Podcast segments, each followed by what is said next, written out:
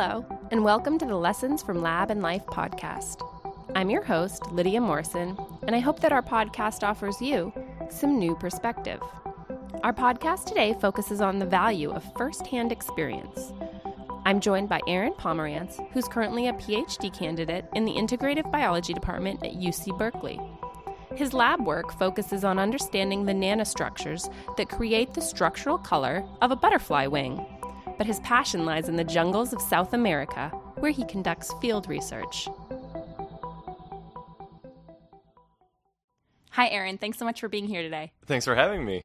So I've been doing some light, uh, what I would call online stalking of you in preparation for our meeting. Fantastic. yeah, I have a couple questions. Firstly, would you classify yourself as an entomologist or a molecular biologist? Yeah, I get asked that question, and um, I kind of feel like it's hard to. I kind of feel like it's hard to answer because yes, I feel like I'm a little bit of both, maybe. But I definitely started my foray into science as an entomologist. I was that little kid who was like running around the mud and playing with bugs. And I think part of that was because um, my mom would garden a lot, and so we had a lot of native plants and animals growing up. Um, where I'm from in Los Angeles, mm-hmm. and um, then I uh, went to school for entomology. So I got my undergraduate degree in entomology. I went over and got a master's degree in entomology, but then it started to get a little more involved in molecular science, and uh, in particular was interested in next generation sequencing and things like RNA interference at the time. So uh, now, I mean, this is sort of a long winded answer of saying I feel like a little bit of both. I'm currently a PhD student in the integrative biology department at Berkeley. So I just like to say I'm an integrative biologist now. Okay, I totally get it. It's hard to pigeonhole your kind of uh, curiosity. So, follow up question. Your social media profiles state that the uh, coolest discoveries are the, the ones that you make yourself. So, what does that statement mean to you? Well, when I was working as a field biologist in the Peruvian Amazon, um, it was uh, a really amazing opportunity to just sort of wander around and kind of play Darwin. And uh, in fact, I was working with an ecotourism company who had hired me to be a field biologist, and I said, you know, what's what's my job description? And they were like, whatever you want it to be.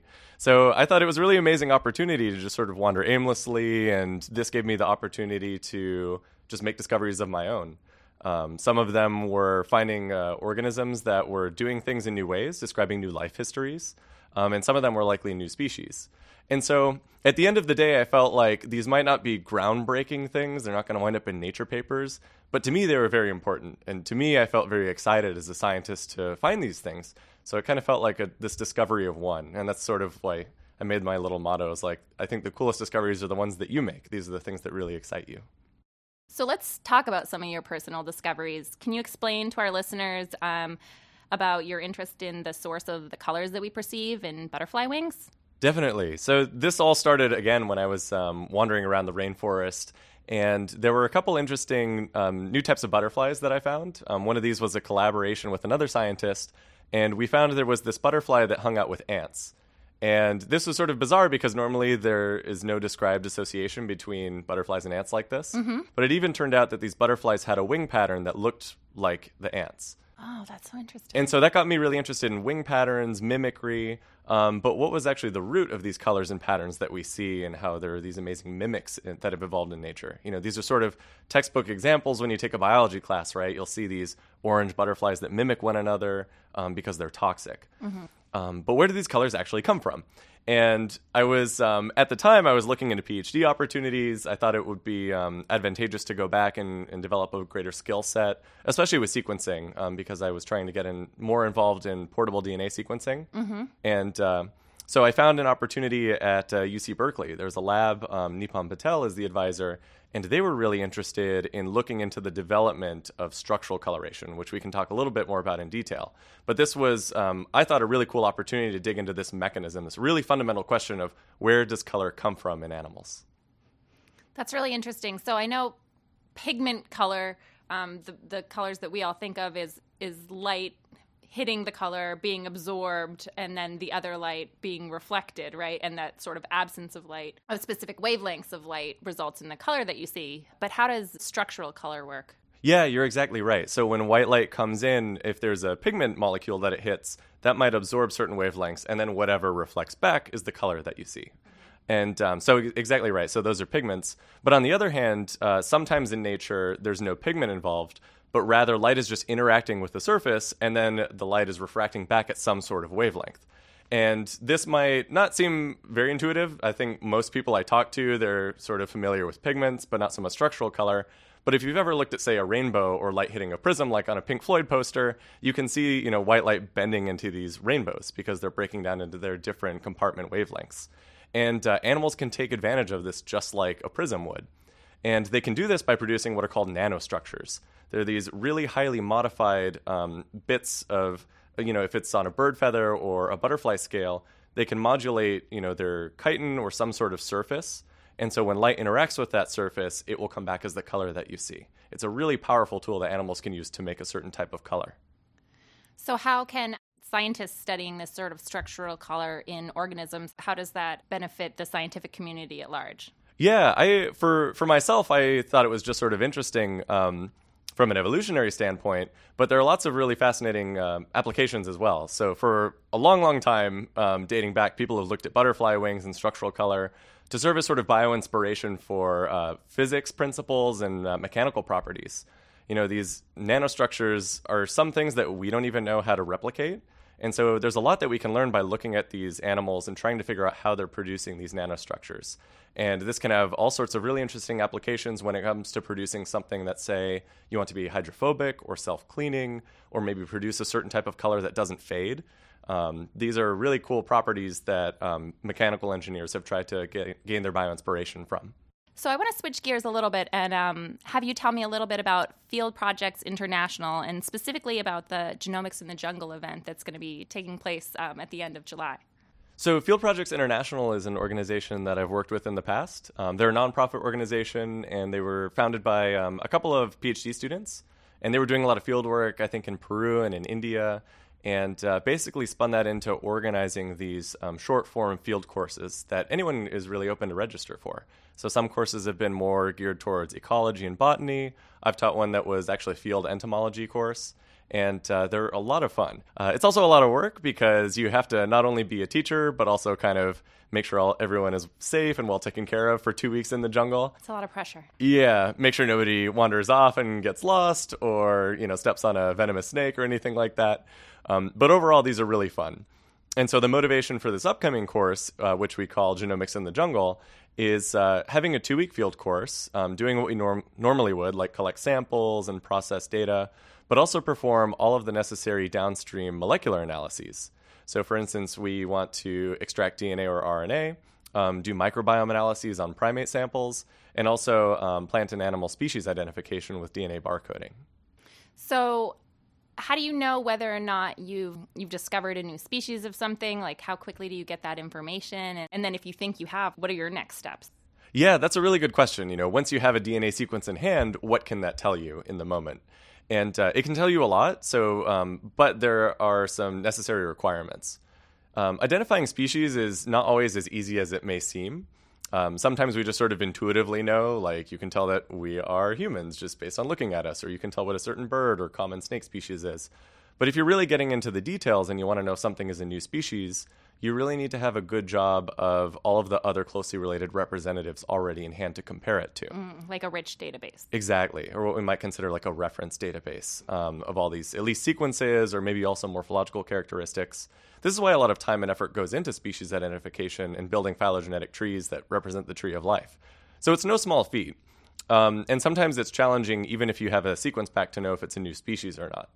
Um, there are some cases where, for instance, when we were in Ecuador, I was with some highly trained herpetologists, and uh, it was clear to them, um, based on looking at the morphology of this gecko species, that it was likely new. Um, and with the additional data set of having a DNA sequence and having an existing reference database, it looked pretty clear that this at least had never been in the database before.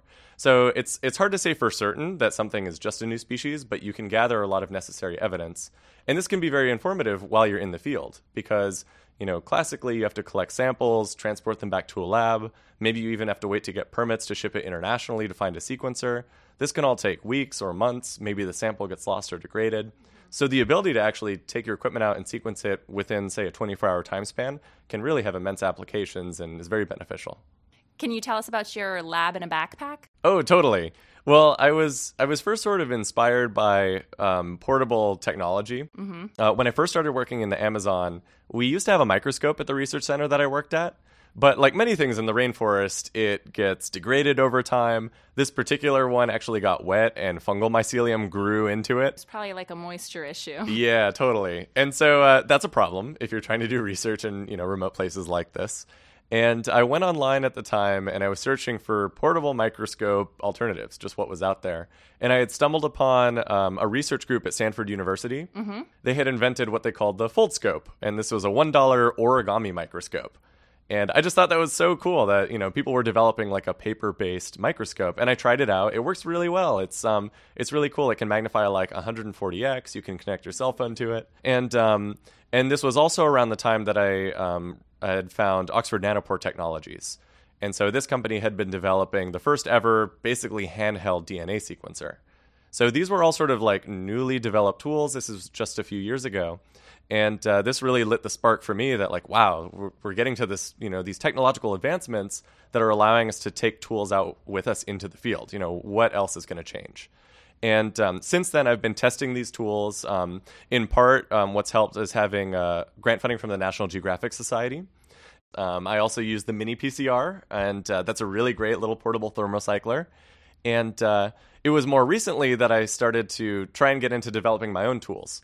And in collaboration with with the Jacobs Institute for Design Innovation at UC Berkeley, um, I've been getting into 3D printing and prototyping. So I made my first ever um, handheld centrifuge, and so this is uh, 3D printed. It can fit these little column tubes that you you can find in like DNA extraction kits. Uh-huh. So by just you know pulling and spinning with your hands, you can extract DNA. You don't need an external power source. That's amazing. So um, every, a lot of things are still you know under development and ongoing. But I think it's a really cool time to synthesize all of these little tools and develop your own and put these into a backpack and just go. So what's your uh, what's your favorite tool in your backpack? I think the the fact that we have a portable sequencer now is really a game changer. And so the development of the MinION and, and other you know portable aspects from the sequencer company has been really invaluable for um, doing some of these analyses. So in you know a few years ago we could do say like portable PCR, but to actually decode DNA or RNA in real time is just incredible to me. So that to me is a really cool game changing tool, and uh, I can't wait to see what else gets developed in the coming years. It's all moving very quickly. Absolutely. I noticed that you um, have some really stunning photography on your social media feeds. Is that something that you consider sort of part and parcel to your research?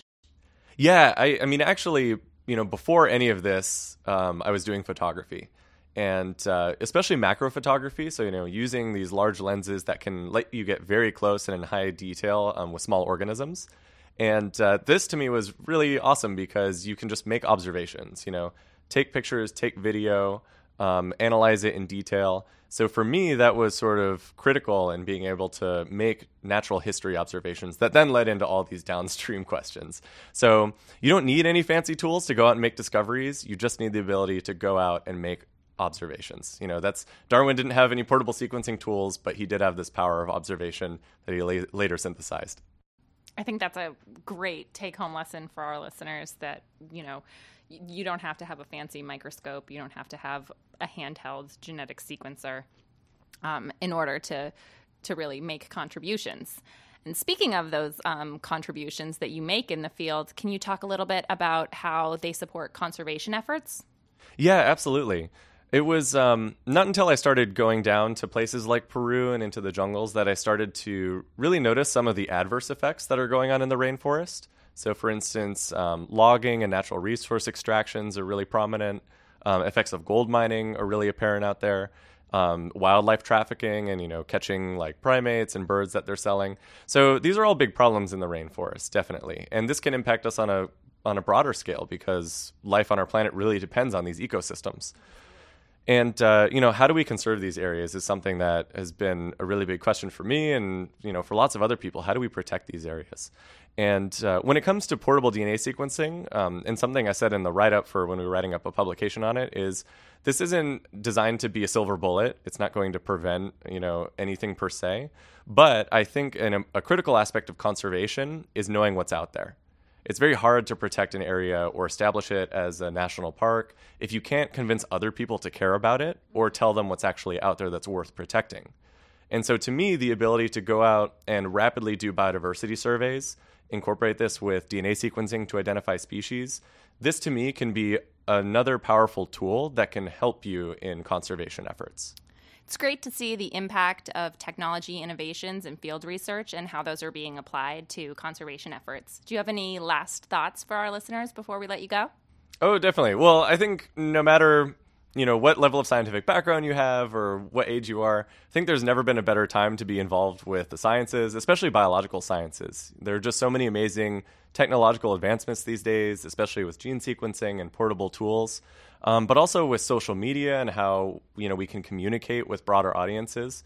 Um, but we still face really big challenges today, right? So, you know, deforestation and disease transmission, uh, food shortages, overpopulation. So, these are all really big problems um, that we can try and address together. So, I think there's never been a better time to be a scientist, and it's a really good time for all of us to work together and try and, you know, tackle these big problems that we face today. Absolutely. It's been such a pleasure having you here today. Thanks so much for joining us. Yeah, thank you very much.